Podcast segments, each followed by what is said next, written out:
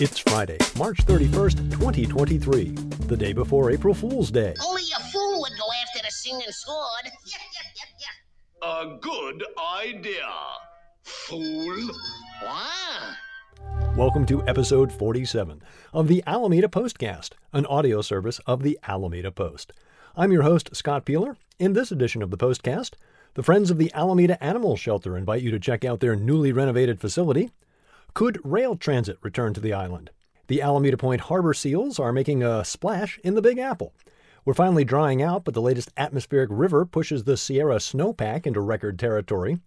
A sad ending to an Alameda missing persons case, and a local theater gets some recognition from across the bay. These stories and more on this episode of the Alameda Postcast. Our top story after a month of being shut down for sorely needed upgrades to kennels and floors, the Friends of the Alameda Animal Shelter facility at 1590 Fortman Way will reopen on Saturday, April 8th, with a ribbon cutting party that will include shelter tours, refreshments, and adoptable animals. The festivities begin at 1 p.m. when Mayor Marilyn Ezzy Ashcraft will cut the ceremonial ribbon and the shelter will officially reopen. As reported earlier in the Post and here on the Postcast, the Friends of the Alameda Animal Shelter had quite the task on their hands. Our own Liz Barrett recently spent time at the shelter and got to see the results firsthand. In order to upgrade the facility, the animals had to be moved out at the beginning of March. A combination of adoptions, fostering, and some temporary housing at Urban Cowgirl Ranch in Castro Valley allowed the work to begin. The upgrades involved changing out the dog runs with modern state of the art kennels and installing a new flooring system. The new kennels are also sound reducing and bacteria resistant.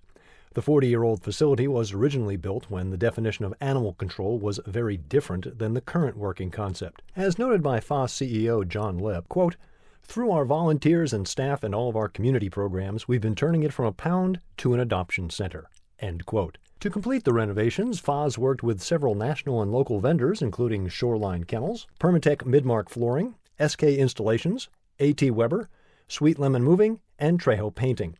Our own Jeff Cambra and his canine companion Moof got involved as well, offering dining gift cards to those willing to assist with the fostering effort. The parking lot was also redone, taking care of numerous potholes. Some work remains to be completed, notably a new front gate for security. The $250,000 project was funded primarily by the city, with additional money coming from FAAS donors. So, Make your plans for Saturday, April 8th to come on down to 1590 Fortman Way to see the upgrades and maybe even take home a new furry friend. For details, photos, and links to animals looking for a new forever home, see Liz Barrett's article at alamedapost.com slash news. Years ago, trains and trolleys rumbled through Alameda on a regular basis. This past Wednesday, the City of Alameda Transportation Commission received an update on the Link 21 program. Jointly sponsored by the Capital Corridor Joint Powers Authority and the San Francisco Bay Area Rapid Transit, Link 21 proposes a new Transbay rail crossing between Oakland and San Francisco with the aim of bolstering the rail network within the 21 county Bay Area megaregion. Camille Tsao, Link 21 program lead for CCJPA, said the project is critical to meeting population growth and shifting travel demands projected by the year 2040.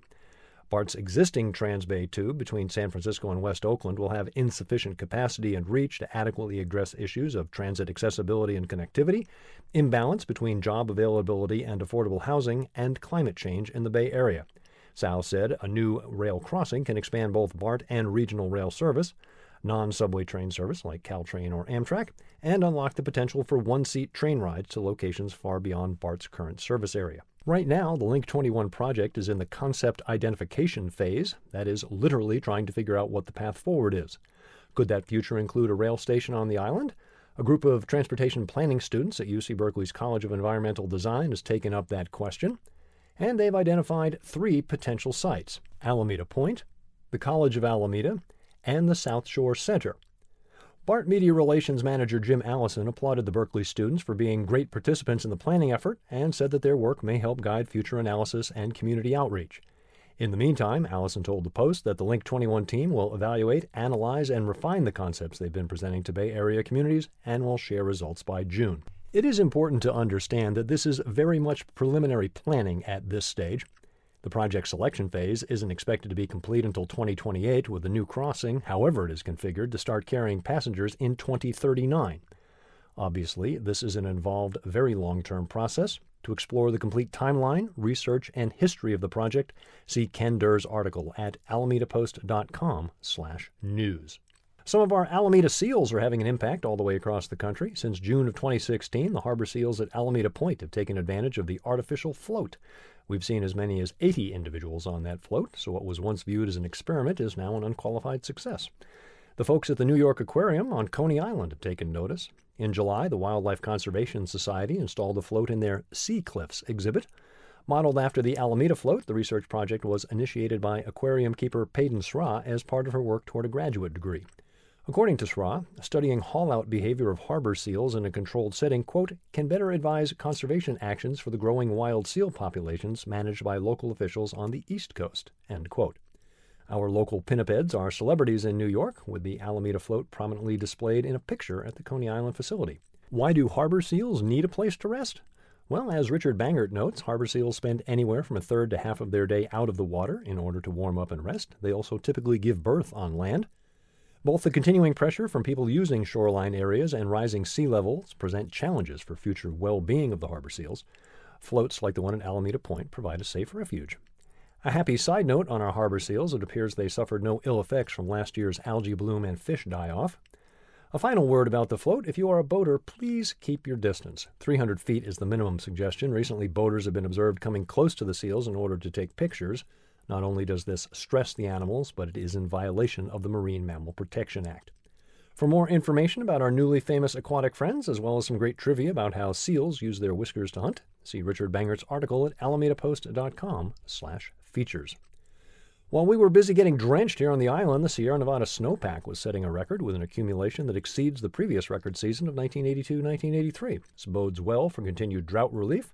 For now, it looks like we'll get a chance to keep the raincoats at home for a bit as we get a break from the atmospheric rivers.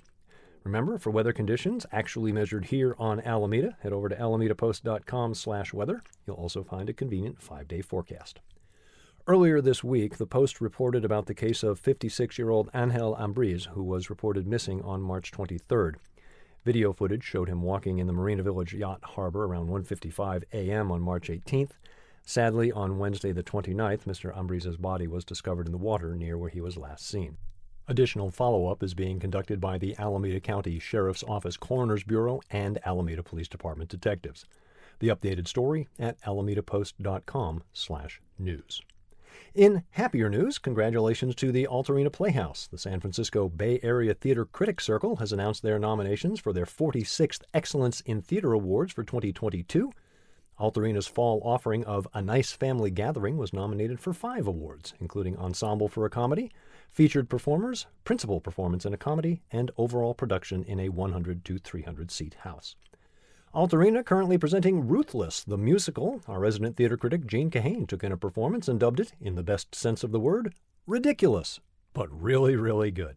Gene was taken in by the over the top production that focuses on a precocious and psychopathic eight year old actress, and Gene offered high praise for the music, asking rhetorically, Has there ever been a better collection of pipes ever on that stage? See Gene's enthusiastic review at alamedapost.com slash features. You can find showtimes and ticket links at alamedapost.com slash events.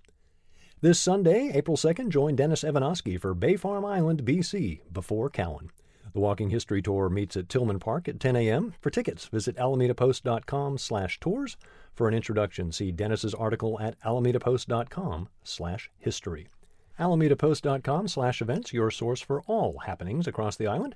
Encinal High Drama closes out their run of The Lightning Thief, the Percy Jackson musical, final show, Saturday, April 1st. The Pacific Pinball Museum presents their monthly Little Flippers class for kids age 5 to 12. Class runs Saturday from 11:30 to 12:30. By the way, special thank you to the museum for providing the entertainment for the Post's first ever staff celebration this week. Also shout outs to Santoro's for the food and the West Alameda Business Association for the meeting space. If you'd like to see a picture of the folks who bring you the Post, check out our Facebook page. Look for me in the back row. After multiple cancellations, the Alameda Point Antiques Fair is back Sunday from 6 a.m. until 3 p.m. As always, make sure to check out alamedapost.com/events. Thank you for supporting local news for Alameda. See all the benefits of membership at alamedapost.com/memberships. Remember, you can also find us on Facebook, Instagram, YouTube, Mastodon, and now we have our own subreddit. Find the Postcast wherever you get your podcast or simply tell your smart device to play the Alameda Postcast podcast. I'm Scott Peeler. I'll be back next Friday with episode 48 of the Alameda Postcast.